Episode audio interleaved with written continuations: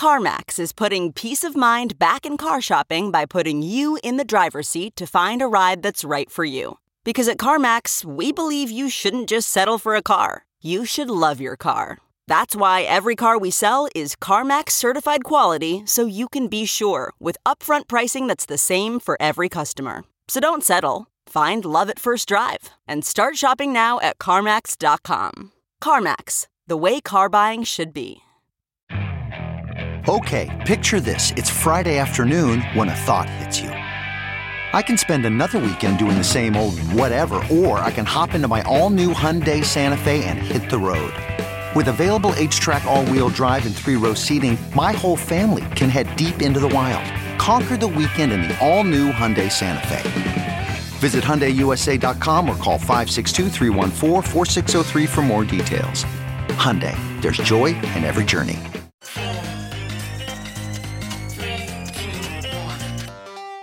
Welcome back to The Breakdown with me, NLW. It's a daily podcast on macro, Bitcoin, and the big picture power shifts remaking our world. The Breakdown is sponsored by Crypto.com, Nexo.io, and Elliptic and produced and distributed by Coindesk. What's going on, guys? It is Saturday, October 17th, and that means it's time for the weekly recap. I think looking back over everything, the theme of this week was a real bigification.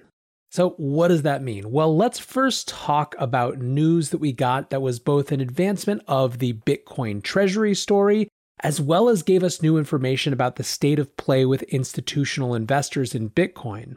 Stone Ridge Asset Management announced $50 million in new funding for the New York Digital Investments Group NYDIG, which brings its total to 100 million.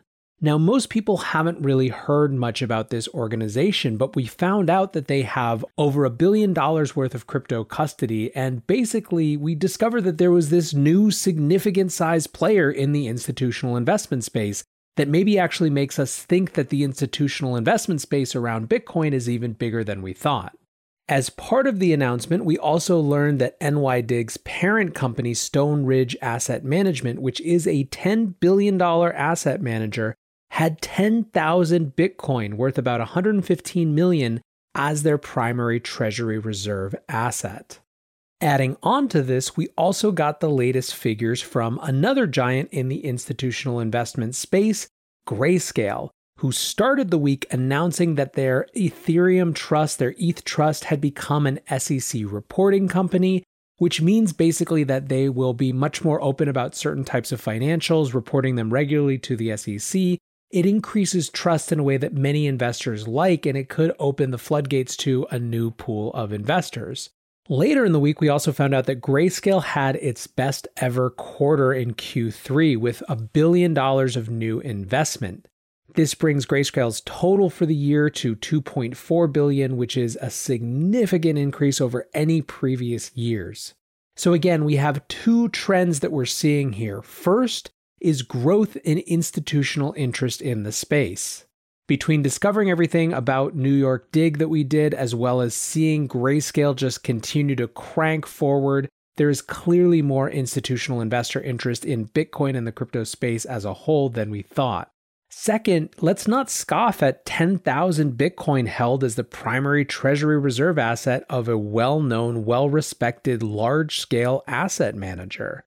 This is more kindling for the Bitcoin treasury fire.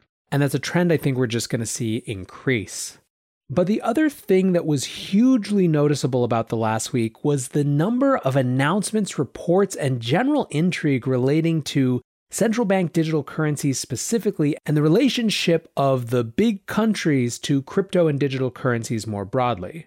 Let's take a quick tally of what we've gotten over the last 10 days or so we got a Bank for International Settlements report with seven other central banks about the core principles for designing central bank digital currencies. Now, keep in mind, these were some of the biggest central banks in the world, including the Federal Reserve, not just small fries. The three core principles that they articulated were one, CBDCs should not compromise monetary or fiscal stability, two, they need to coexist with existing forms of money, and three, they should promote innovation and efficiency. So that report came out about a week ago today. Then at the beginning of this week, the ECB, the European Central Bank, just kept on its conversation at the highest level about a digital euro. This week, they launched a public consultation, which basically means that they're asking individual citizens, businesses, NGOs, unions, and academics to take a survey to understand which features of a CBDC people actually want and are most in demand. Survey options for that question include things like I want payments to remain private. I want to pay when there is no internet. I want to use it without having additional costs. I want transactions to be instantaneous.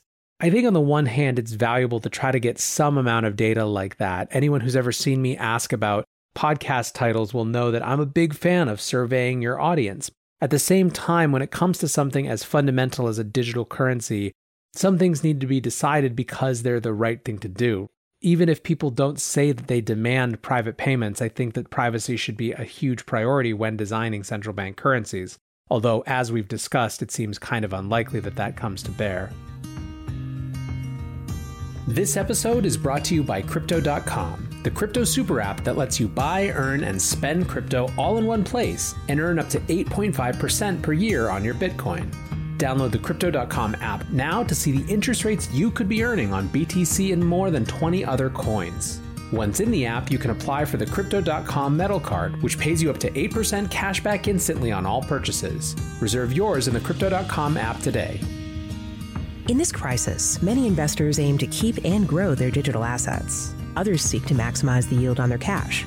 Nexo allows you to achieve exactly these two goals. The company offers instant crypto credit lines against all major cryptocurrencies, with interest rates starting from only 5.9% APR. Nexo also lets you earn up to 10% annually on your fiat and digital assets. What's more, interest is paid out daily, and you can add or withdraw funds at any time. Get started at nexo.io. Introducing Elliptic, the preferred crypto compliance partner for businesses who want to grow with confidence. The busiest compliance teams rely on Elliptic's rigorous blockchain monitoring solutions to scale up and save money. Protect your customers, manage your risk, scale your business. Visit elliptic.co slash Coindesk to talk to a crypto compliance expert today. That's elliptic.co slash Coindesk.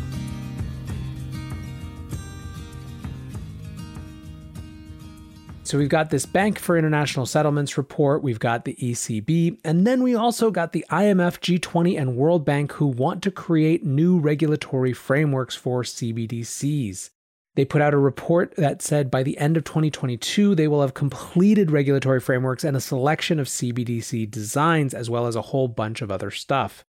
The OECD is preparing a tax framework to pitch the G20 next year. The World Economic Forum released a report about blockchain technical standards. And then there were individual countries who all made their own announcements about new pilots or expansion of CBDC initiatives, including South Korea, Japan, and Russia. Of course, in the background, China is just cruising ahead with its DCEP, its digital currency electronic payment system. Last weekend, they did a 10 million digital yuan airdrop worth about 1.5 million US to citizens in Shenzhen, and that is just showing how much more aggressive they're being about digital currency than anyone else. But in all this, it would be reasonable to say, hey, you know what? The big kahuna is missing. Where is the US? Aside from being sort of one of the signatures on that Bank for International Settlements report, we're really not seeing that much from the US itself. So now here's two new things that we haven't discussed yet on the show. First, on Thursday, the National Security Council, this is President Trump's National Security Council, released a document they called a Critical and Emerging Technologies Shortlist. Basically, these are technologies that they believe are critical to the national security interest and which they believe the US should be strategically investing in, developing, adopting, and promoting. The technologies they mention include AI, data science, quantum computing, space technology, weapons of mass destruction mitigation techniques, energy, human machine interfaces, medical and public health, agriculture, biotech, engineering materials, and distributed ledger technologies.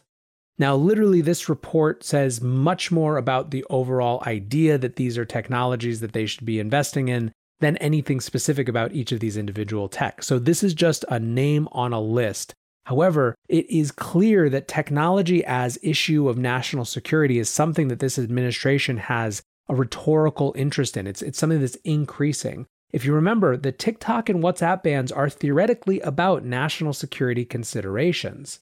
And going back to China, China has obviously been on this idea of blockchain as a national security concern for quite some time. Beyond even just the DCEP, they also have the Blockchain Services Network, which is one of their major five year initiatives to really take on global leadership in the development of blockchain. And speaking of the digital yuan and its potential digital dollar complement or competitor, the IMF is having their annual meeting next week, and Jerome Powell, the head of the Federal Reserve, will be speaking on a panel about cross border payments. He's speaking alongside the head of the Bank for International Settlements, as well as central bank heads from Malaysia and Saudi Arabia. It will be interesting to see if Powell says anything more about a prospective digital dollar.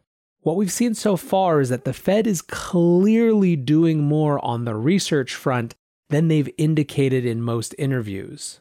They seem to be trying to be preparing for the possibility of needing a digital dollar while also not boxing themselves into it by saying it's a priority or even something that they're really considering.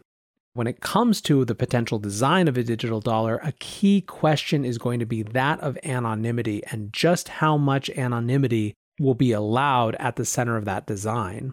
On the one hand, there's no reason that we couldn't have a digital currency system that truly is a digital cash that has the same sort of anonymous principles as cash. On the other, the fact that cash is so anonymous is the bane of law enforcement. And given what we've seen over the last few years in terms of changes in AML and KYC policy, it feels very unlikely that digital currencies from a major administration like the US will be anything other than outright government surveillance money. But perhaps we'll hear something different at the IMF meeting next week. For now, guys, I hope you're having a great weekend wherever you are, enjoying peak fall. And so until tomorrow, be safe and take care of each other. Peace.